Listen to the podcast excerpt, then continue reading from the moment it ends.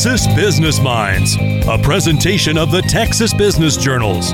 Brought to you by Texas Mutual Insurance Company, a workers' comp provider committed to helping companies build a stronger, safer Texas.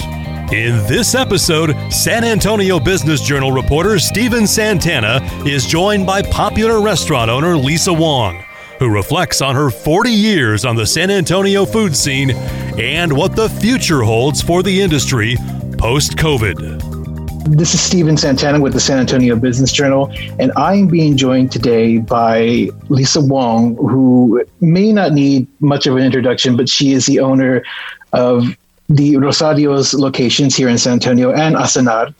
Today, we're just going to figure out a little bit more about who is Lisa Wong. So I, I think a lot of people know your story, but let's go ahead and let you introduce yourself, Lisa. Thank you, Stephen. Well, I'm Lisa with Rosario's. I've uh, been in the restaurant business uh, 40 years this year. That's what I do each and every day. And uh, as you mentioned earlier, I, I own Rosario's and uh, I'm a founding partner with Ensenada on the Riverwalk. And uh, I love what I do the Studio Rosario's uh, begins with you using your your college money to invest in, I, I believe, was Lisa's Mexican restaurant. Yeah, and then, yeah, exactly. And then you, you purchase it from bankruptcy court. The rest is history from there. But before we get into that story, tell me what was life like for you before you turned 18 and before you took that leap?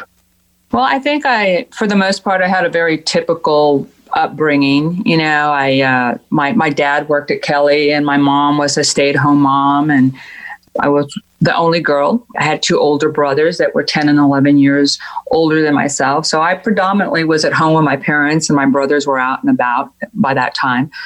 And um, I remember as a young child, I I um, I gravitated to hanging out with my mom in the kitchen, and I also gravitated to hanging out with my dad when he's he was out in the yard mowing and stuff. So I was always uh, uh, one of those kids who liked to participate. I remember my parents uh, at a very early age giving me one of those Fisher Price cash registers, and uh, I put it to good use. I on a, on a typical Saturday morning, I set up my little makeshift lemonade stand and my little uh, snow cone stand, and I pull out my little Fisher Price cash register, and I, and I set up camp. And I think that's probably my earliest remembrance of you know first dabbling in, in any type of business.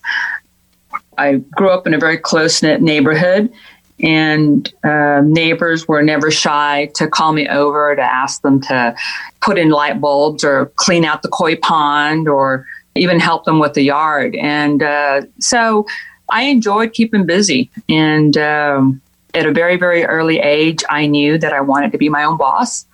And I don't know where that came from. My paternal grandfather had a small little restaurant um, on East Commerce m- many years before me called Sung Lee Cafe. And oh, wow. it was a it was a Chinese American cafe, and um, so many say that you know I I I probably inherited that business gene from my from my grandfather, but it was something I wanted to do at a very young age. So when I was about 16 or 17 years old, I started thinking about my future, and of course, my parents wanted to wanted me to go to college, and initially that's kind of where I was going. And uh, when I was about let me back up a little bit. When I was about 12 years old, it was uh, it was the last day of uh, elementary, and I was walking home, and there was a small little Mexican restaurant that was about five minutes from my home, and I walked in, and they had a sign now hiring. So I said, "Wow, okay." So I I asked for an application. I filled it out. I fibbed a tad about my age, and I was hired on the spot. And I continued to work for that little Mexican restaurant all through uh, junior high and high school. And and those years, I can definitely tell you, I definitely got the, the restaurant bug. And so my, my junior, senior year, it's kind of what I, I had planned. Wow. And so then fast forward to Lisa's now 18 and you invested, right. I believe, seven thousand dollars. Seven thousand dollars? I begged and pleaded my parents to, to give me seven thousand dollars, and I promised I would never knock on their shoulder again. So tell us about that investment and walk us through that journey of Lisa's becoming Rosario's as it's known today. Well, as you can imagine, it's kind of a blur now, right? So, mm-hmm. um, but from what I can remember, Lisa's was relative busy, very busy in a short period of time. And I grew the business and eventually added on to the space. It was originally probably about a 12 to, to 14 table little restaurant with counter service. And then a few years later, I expanded and probably added another 12 to 14 tables. I will tell you that Lisa's Mexican restaurant, which was my first restaurant, was a very, very small restaurant. What it allowed me to do is it allowed me to make mistakes. It allowed me to learn from my mistakes and then put the new practices in place and then be able to maximize as I've said in the past, maximize, you know, those four walls that were, were dealt me. And I think it was because of that early foundation of giving me the opportunity to learn on a small format, you know, a small footprint and learn how to, to turn it around. It was those basic principles that allowed me to set my sights on my next chapter in my life, which was basically I wanted to expand into a new location that would enable me to provide a full service opportunity with a full service bar. I also wanted to do uh, late night entertainment uh, and dinner service, which were all the, I guess, service components that I was not currently at the time at Lisa's operating. I was basically just doing breakfast and lunch. So when I found, I came across Rosario's and it had been seized by the bankruptcy court, I went through the paperwork and made an offer on it. And $5,000 later, I was awarded the opportunity to take over the Rosario's footprint. And basically, what it was is, is taking over the lease that was in place and it came with a lot of old equipment and and uh, deferred maintenance. So you know, after many months, I, I, remodeled it and, and opened it up as as Rosarios. So that's how it all came to be. But I, I will tell you that it was the, my early beginnings at Lisa's and that first seven thousand uh, dollars that gave me the opportunity and the ability to move to the next level some people would see that kind of investment as a a gamble, I guess. Um, and what drove you to take that risk? You know, Stephen, I really wish I had the answer. All I can tell you is that at a very young age, it's what I wanted to do. I, I wanted to have choices in life. I wanted to have opportunities that perhaps, you know, my parents didn't have. And those life experiences that propel you on your life's paths, whether it's right, left, right down the middle. And and those experiences I think are what propelled me into that direction. And you know, and also coming from a Hispanic family, you always want to take care of family, right? And uh, you know, I have two older brothers and I had my mom and my mom and I were very, very close. And so it was something that I wanted to do. And I, and I felt by being my own boss, uh, having my own restaurant and being able to grow it from there would be something that would allow me to do that. And as far as taking a risk, I never saw it. I never saw the, the, um, I never thought of the worst case scenario, which would be failure. That was never a thought that kind of, you know, I even thought as an option. You touched a little bit about the the model behind Rosario's becoming a, a you know a late night spot. How has that now changed now that we're in the middle of a global pandemic, uh, as well as with Ensenada? Pre COVID, post COVID, night and day. You know, on my website, I think we still promote late night music because we haven't uh, changed that yet. But obviously, that's not something that we're doing right now. So I think right now, in a post COVID environment, myself as an operator, as a restaurant, I think we're focusing on what I call Restaurant 101. And that's dialing back resetting, you know, all those points that made you successful to begin with quality of product, consistency of product, customer service, raising the bar. For me, temperature of food has always been a really big thing for me. And that's something that's been consistent from my very, very first restaurant. And then focusing on the needs of a post COVID environment, which people are wanting more elbow room. And fortunately for Rosario's and Ensenada, and more specifically Ensenada, because it has one of the largest patios on the Riverwalk, you know, we're able to give our customers a little more elbow room, which in in today's world, it's greatly appreciated.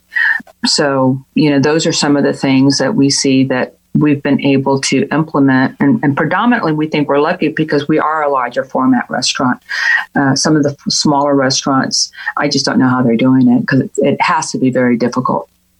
Definitely. What other struggles have you faced this year? And uh, I know you said that you know you didn't see failure as an option for you, but was there ever a moment this year where you thought, you know, maybe we'll have to call it quits or something like that? So, you know, I, I did pause, right? And then I had to mm-hmm. revisit what, what I wanted to do going forward. And, you know, probably for the first time in my 40 year restaurant career, as I mentioned earlier, there was never, I never thought of failure. I never thought of not doing what I have loved for the last, you know, 40 years. But being in the business for so many years, I, I had the option to say, okay, enough is enough, right? Being in the business for many years, as many years as I've been, you know, I I had uh, many, many long-term employees that have dedicated their careers and their life to part of the success of Rosario's. I also have several family members that have gone down that same path with me, and at that point in time, when I, you know, kind of wiped my eyes a bit and, and kind of saw things clearly, I said, you know, that's not an option. So it took me a while. It took me some months to regroup in my head, and now I'm moving forward. But you know, there's been mm, you know there's been many hurdles along the way. You know, labor has been a huge hurdle. Uh, I lost many of my employees, similar to you know many restaurants in San Antonio. Employees are fearful to come back to work, and rightfully so. Right, and um, so as a restaurateur, it's it's hard it's been a hard year, a difficult year to hold on to the business, uh, to manage less traffic and manage it in a, in a responsible way that gives you the opportunity to be around next year, or I say, you know, early 22, because I think uh, 2021 is going to have its its obstacles to to deal with as well. So you know, labor's been has been a big challenge. Did you ever see Rosario's growing into the big staple, especially in Southtown, that is today? And I say that because I, I know when I go to Southtown and I see that that building sort of, sort of has a unique pink glow to it, and I know that's Rosario's. I mean, did you ever see that for, for, for it ever when you when you first started? Yeah, to be honest, not in my wildest dreams. You know, I never imagined Rosario's would, you know, be what it is today. You know, opening up my first restaurant on the west side and then Rosario's in Southtown. In the big scheme of things, happened relatively quickly. The growth of Rosario's happened so fast that I never really had time to reflect, you know, what a ride it's been. But I will tell you that pre COVID, walking into my restaurant, seeing so many people hanging out at the bar in the waiting area, waiting for a table, my hostesses, I would cringe. I'd walk by my hostess stand and I'd, I'd hear them quoting, oh, well, we're on an hour and a half wait. And I would cringe, right? But at the same time, you know, there's a sense of, of uh, pride in all that. Because, you know, when you have so many folks that walk into your place and that are willing to go through that, and not to mention, fight for parking. There's not all that much parking in Southtown, right? And you know, as I mentioned earlier, there's no shortage of Mexican restaurants in San Antonio. I think at the last count, there's like 1500 and counting all different shapes and sizes. And mm-hmm. to walk into my space and see all these folks waiting my guests i mean it, it does put a smile on my face. I'm grateful for it every day. And no 40 years ago when i opened up my first restaurant i never imagined the success that rosarios has enjoyed.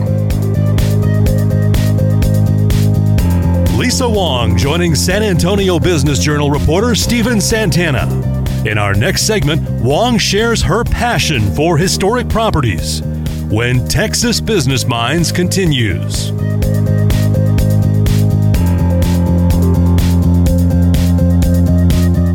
I'm Rich Gergasco, President and CEO of Texas Mutual Insurance Company. To everyone who has been hard at work providing the things we need during this crisis, we say thank you. You truly are essential and we're proud to be on the job with you. More at texasmutual.com slash on the job. Continuing our conversation on Texas Business Minds as Lisa Wong joins San Antonio Business Journal reporter Stephen Santana. You're working on several projects, of course, as, as you mentioned, and they're on some historically designated properties. And as we know, San Antonio covets its history very much. So, what is your approach to working on these types of projects that you would like, you know, the people of San Antonio to know in respects to you know preserving and respecting that significance of the area? You know, I, I wish it's kind of a hard answer, but I think that number one, you respect your community, and in my case, you know, I've been part of the downtown, Southtown landscape for the last 30 years. It's easy, right? And then you add that I'm notorious for falling in love with some of my properties, right? Uh, for example, you know, if I had to pick one by far, it's Main Plaza. And you ask why. Well, it overlooks the beautiful San Fernando Cathedral. The back side of it is the San Antonio River Walk. When I purchased it, I knew it was a historic property. And more importantly, I knew that when I was ready to renovate it, I would have to renovate it in a very sensitive way because the role the property plays in the history of San Antonio. I mean, it's right there on Main Plaza. It originally was one of the, it was the original, I believe, courthouse of the city of San Antonio. And it's such a prominent location on Main Plaza. So, I mean, when you fall in love with a property, you have no choice but to do the right thing. And, uh, and if you respect and love your community, it all kind of falls in line. Wow. What are some recent trends that you've seen in the local restaurant scene that you really like or have enjoyed recently? Um, you know, recently, that's a hard question because I've kind of, I don't want to say I've been a hermit uh, recently, but I've been immersed in uh, keeping my restaurants afloat and as I said earlier, revisiting Restaurant 101 and making sure that our mm-hmm. quality and service and but I, I, will say for the city of San Antonio, I, as a restaurateur, as a chef, uh, San Antonio is the place to be. I mean, the innovation, the variety of cuisines and concepts of late that have come into play. It's a ever changing landscape, and I think for a lot of these incredible chefs that are just you know popping up everywhere in San Antonio and moving to San Antonio. I think it's an it's a it's a great place to be. I've said it before uh, recently. I wish I was 10 years younger, 15 years younger, because it's definitely San Antonio. I mean, I can't think of a, a more vibrant city to open up a restaurant or as a chef, you know, hone the creativity that, that's coming out on the restaurant scene. So, you know, I think also the innovation on many of these ghost kitchens that are popping up. I mean, I think that's something that's very forward thinking, where restaurants, or more specifically chefs, are able to uh, push forward their ideas and push forward their cuisines by managing their overhead, right? They're not having these mm-hmm. kitchens or restaurants that are in high dollar rent areas of town. They're able to you know, put it off the beaten path and manage their expenses, but yet still promote their product, which I think is, it speaks to the time that we're living in right now. Right, right. The other natural thing that I think that's come out of COVID is I think people are looking for a more relaxed environments. They're looking for more social distancing on a on an everyday basis. They're looking forward to larger outdoor venues and spaces.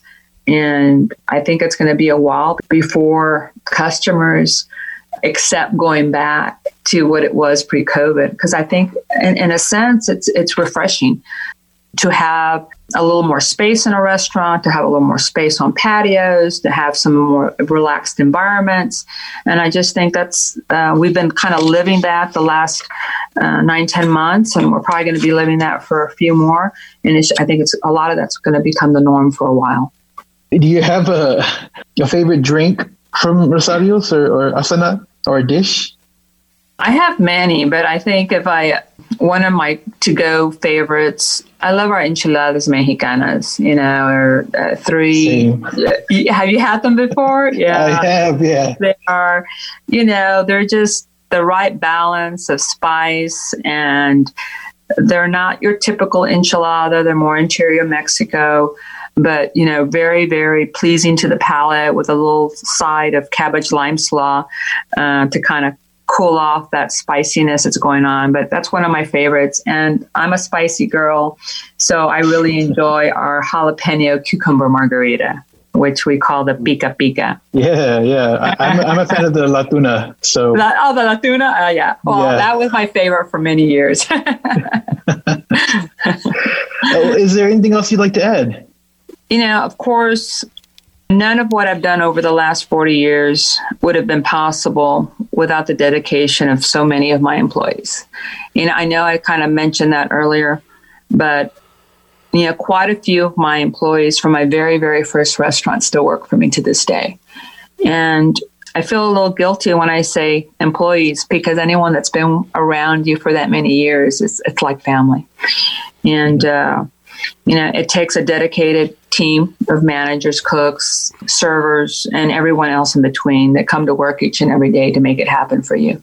And I couldn't have done it without them. And uh, so, with that being said, I just I've been very successful over the years, but it has not been with the help of many people along the way. Wow. Well, this is a great interview, and I, I really do thank you for for joining me and, and us today, and you know taking time out of what I'm sure is a very busy schedule for you. Thank you, Stephen. You made it easy on me. If you, I hope we get to uh, meet face to face one day. But uh, so. you you will realize I'll be a lot more comfortable. If you, like I said, if you put an apron and uh, maybe a, a, stove and a couple of pots in front of me, and that's more more my style. So, but anyway, I appreciate you so much and, and the time and your time. Thanks to Lisa Wong for joining us. And thank you for downloading Texas Business Minds, presented by the Texas Business Journals and brought to you by Texas Mutual Insurance Company, a workers' comp provider committed to helping companies build a stronger, safer Texas.